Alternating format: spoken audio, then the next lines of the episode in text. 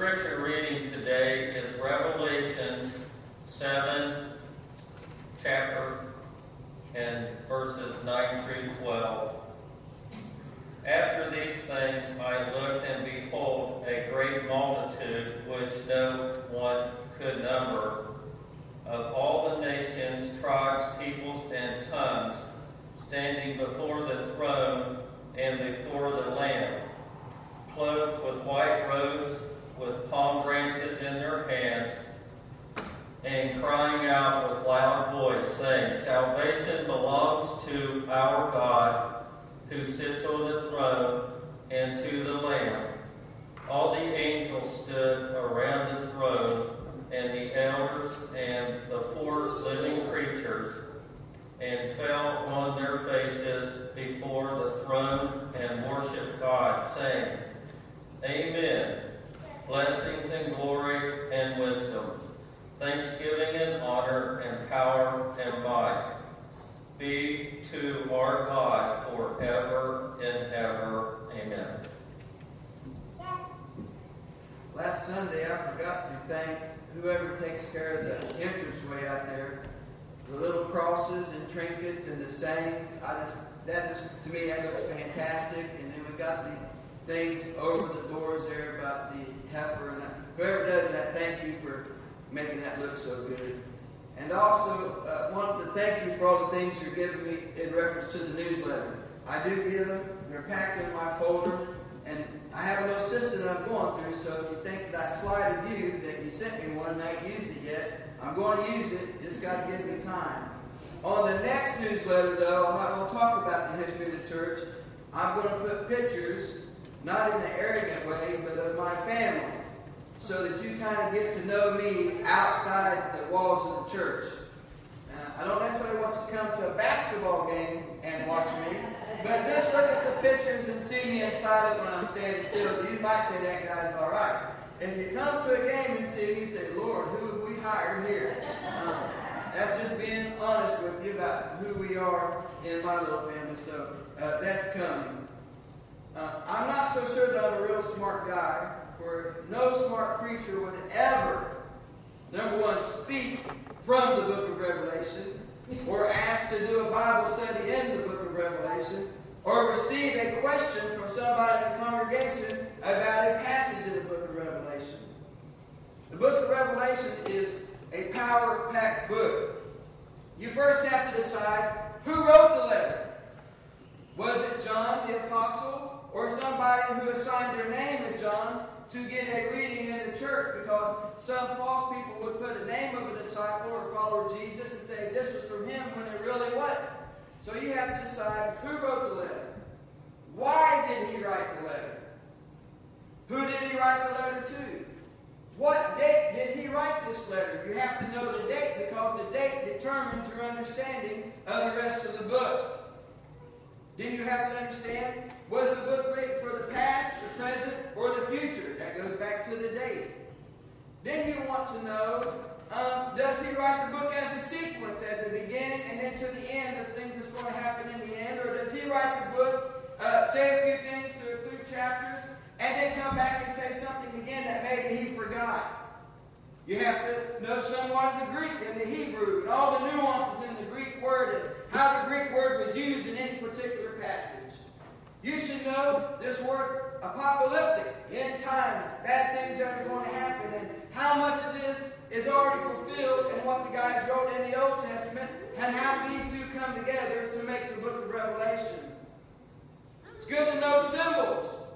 What is all these symbols this guy is talking about? What is symbolic? What is figurative language that he's using? And what is literal? What he says, is this really what he means? All these things I think you need to know when studying this book, and already I have a headache just mentioning this to you. Nevertheless, I believe the book of Revelation is the Word of God, written by the Apostle John as he was held in captivity in Isle Patmos for the sake of Jesus Christ. And I believe that he has something to say to us today about God's missionary nature.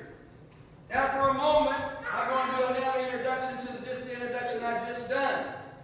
I may not put everything in exact order, but I'm going to give you a framework leading up to chapter 7, which I believe shows God's missionary nature. The first three chapters, Jesus speaks to the seven churches of Asia Minor, and he compliments them for their faith in him.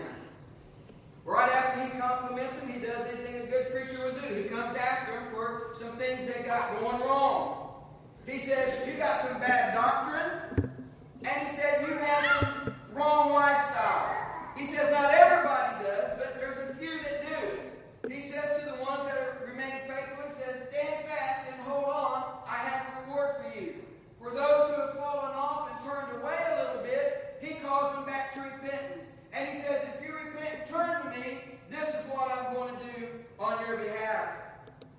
When we get to chapter 4 of Revelation, John is now from a point of prayer to he has a vision of heaven. In his vision of heaven, he sees one sitting on the throne. And he's mesmerized by this one sitting on the throne.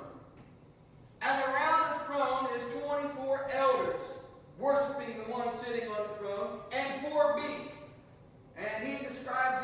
Beasts in a vivid way. The elders and this beast, they're all worshiping and giving honor to this one who sits on the throne. In chapter 5, he notices a book that in the right hand of the one sitting on this throne. And somebody in heaven goes around and says, Who is worthy to open this book? And they say, Nobody's worthy. The apostle begins to cry because nobody can look at this book because of these seven seals that on this book. And as he's crying, he hears a voice that says, Why are you crying? He says, Look, behold, the lion of the tribe of Judah, the root of David. And he says, I saw a lamb, one like a lamb, slain from the foundation of the world. And they all began to worship this lamb and honor this lamb because he was the one who was able to open this book. When we get to Revelation chapter 6, the lamb comes and he opens six of these seven seals on this book. I'm going to highlight four of the seals in relation to my sermon, but I'm going to mention six of the seven that were opened. The first seal was the seal of a white horse coming down, and on this horse sat one who had a crown on his head and had a sword in his hand, and he was able to conquer. The second seal was one who came on a red horse, and power was given to him to take peace from the earth and start war. A third seal is cracked open. A third seal is one who comes in on a black horse.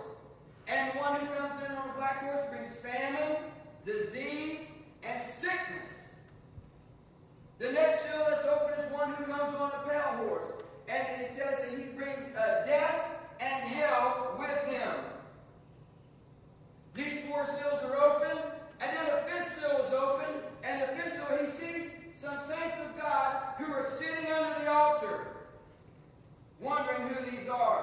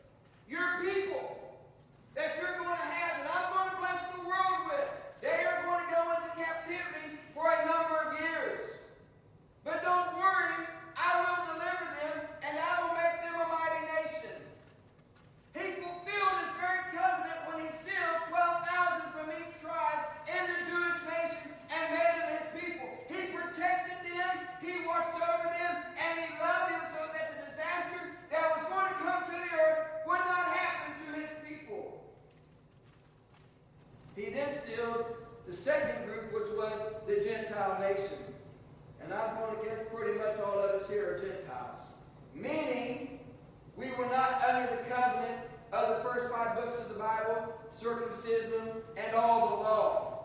Paul says we were grafted in. God had his holy people that he worked through to bring Savior to the world. We were grafted into that, and he sealed those groups of people. He seals the Jews people, he seals the Gentile people, he gives them the same mark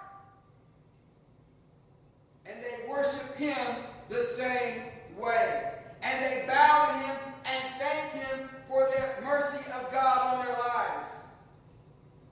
Secondly, I would like us to notice in God's framework that look how John describes them. He describes all these people by their nationality from all nations, all languages, all kindreds, all kinds of people are sealed with this seal or this mark. God did not discriminate who he was going to seal it.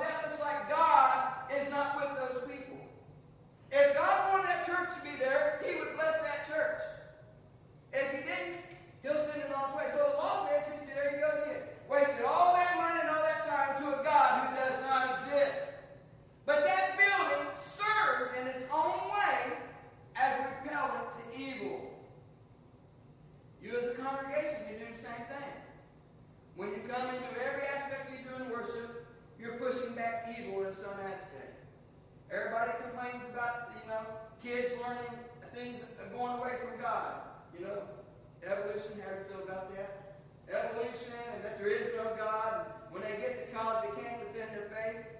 I ain't blaming no one. Are we going to get the kids? Do we go get our grandkids? Do we go pick up the kids? And say they need to be in church? But every time you go and you pick up those kids and you put them in Sunday school or children's where you, you in your own way as a congregation are pushing back the evil. What is the evil? The teaching that they're taught that there is no God, that there is no Jesus, that there's nothing there. We either allow it or in our own way we say, no, we're pushing back against that. So every time we pick up kids and do children's church or whatever do, every time you bring your kids to service in your own way, I believe you're pushing back evil. Are you not saying as a congregation? Are you not in debate right now with your district and your headquarters about some issues? Are you not doing that? You're saying we don't agree with you on that. Now, I believe you guys have made it about one particular issue and money and stuff. Forget all that.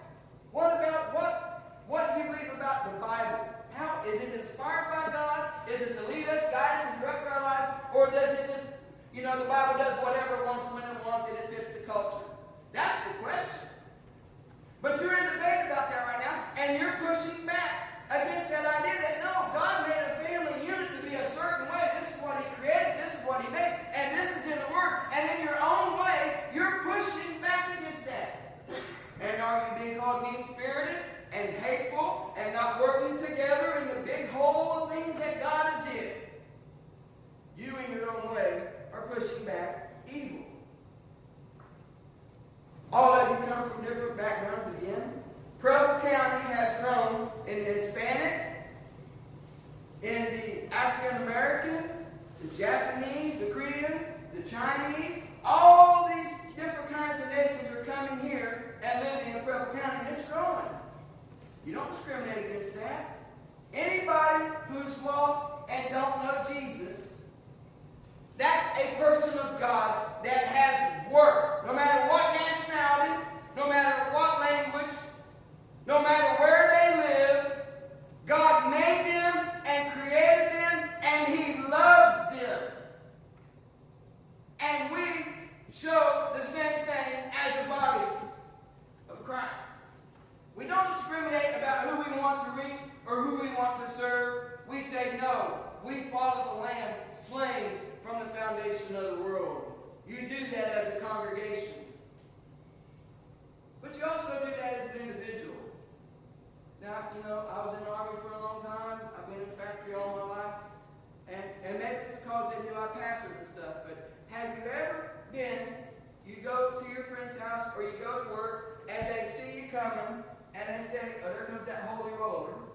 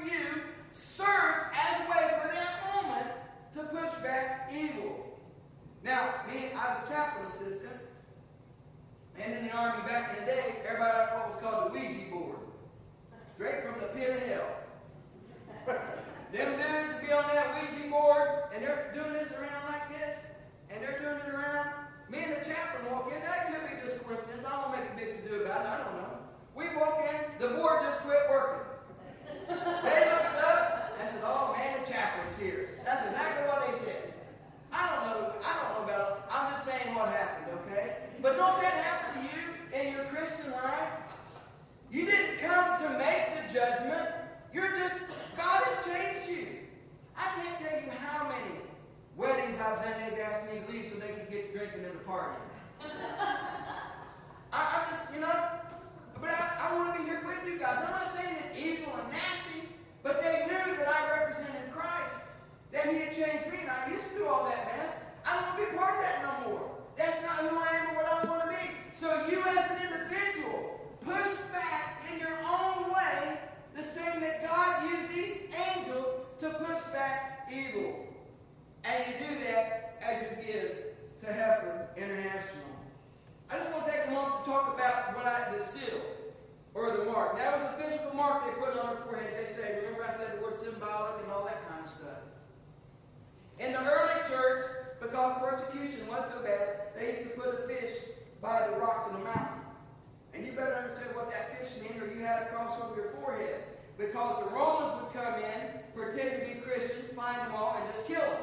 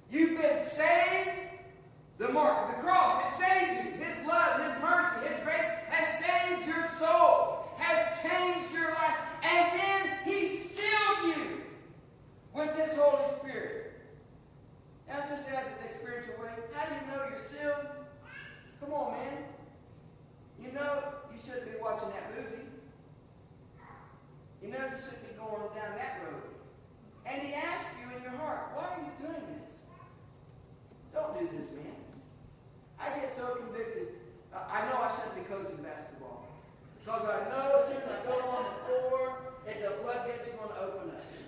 And, me and my family got big fights over this. I said, Amy, I can't serve God and my boys be in sports. And she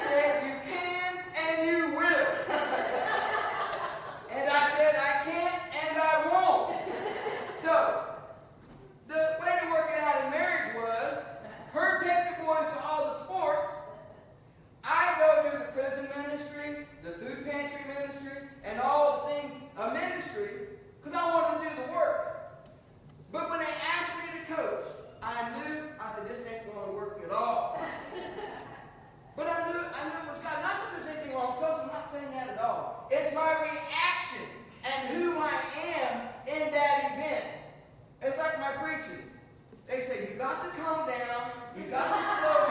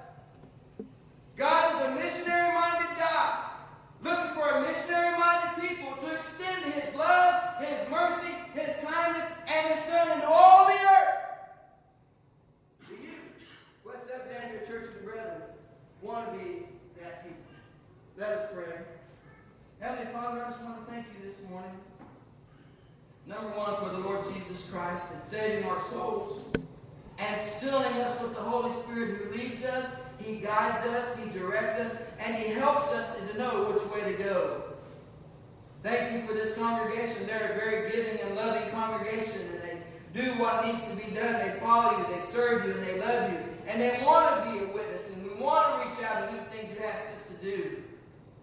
And you have blessed us financially in this church, and we thank you for that. We ask you now, Lord, to be with our hearts. Help us to be a missionary-minded people. Continue to do the work you've called us to do. And Lord, uh, just like you told the church in the Revelation, if we do the work, you would bless the work. I'm going to ask you to be accountable to your word, Father. Bless the work that's being done. Everybody that's doing the work in the church, whatever their role, whatever their ministry, whatever they're doing, bless it and use it for the glory of God. Let us be your witnesses here in this building and wherever we go. And convict us, Lord, when we've done that's not pleasing to you.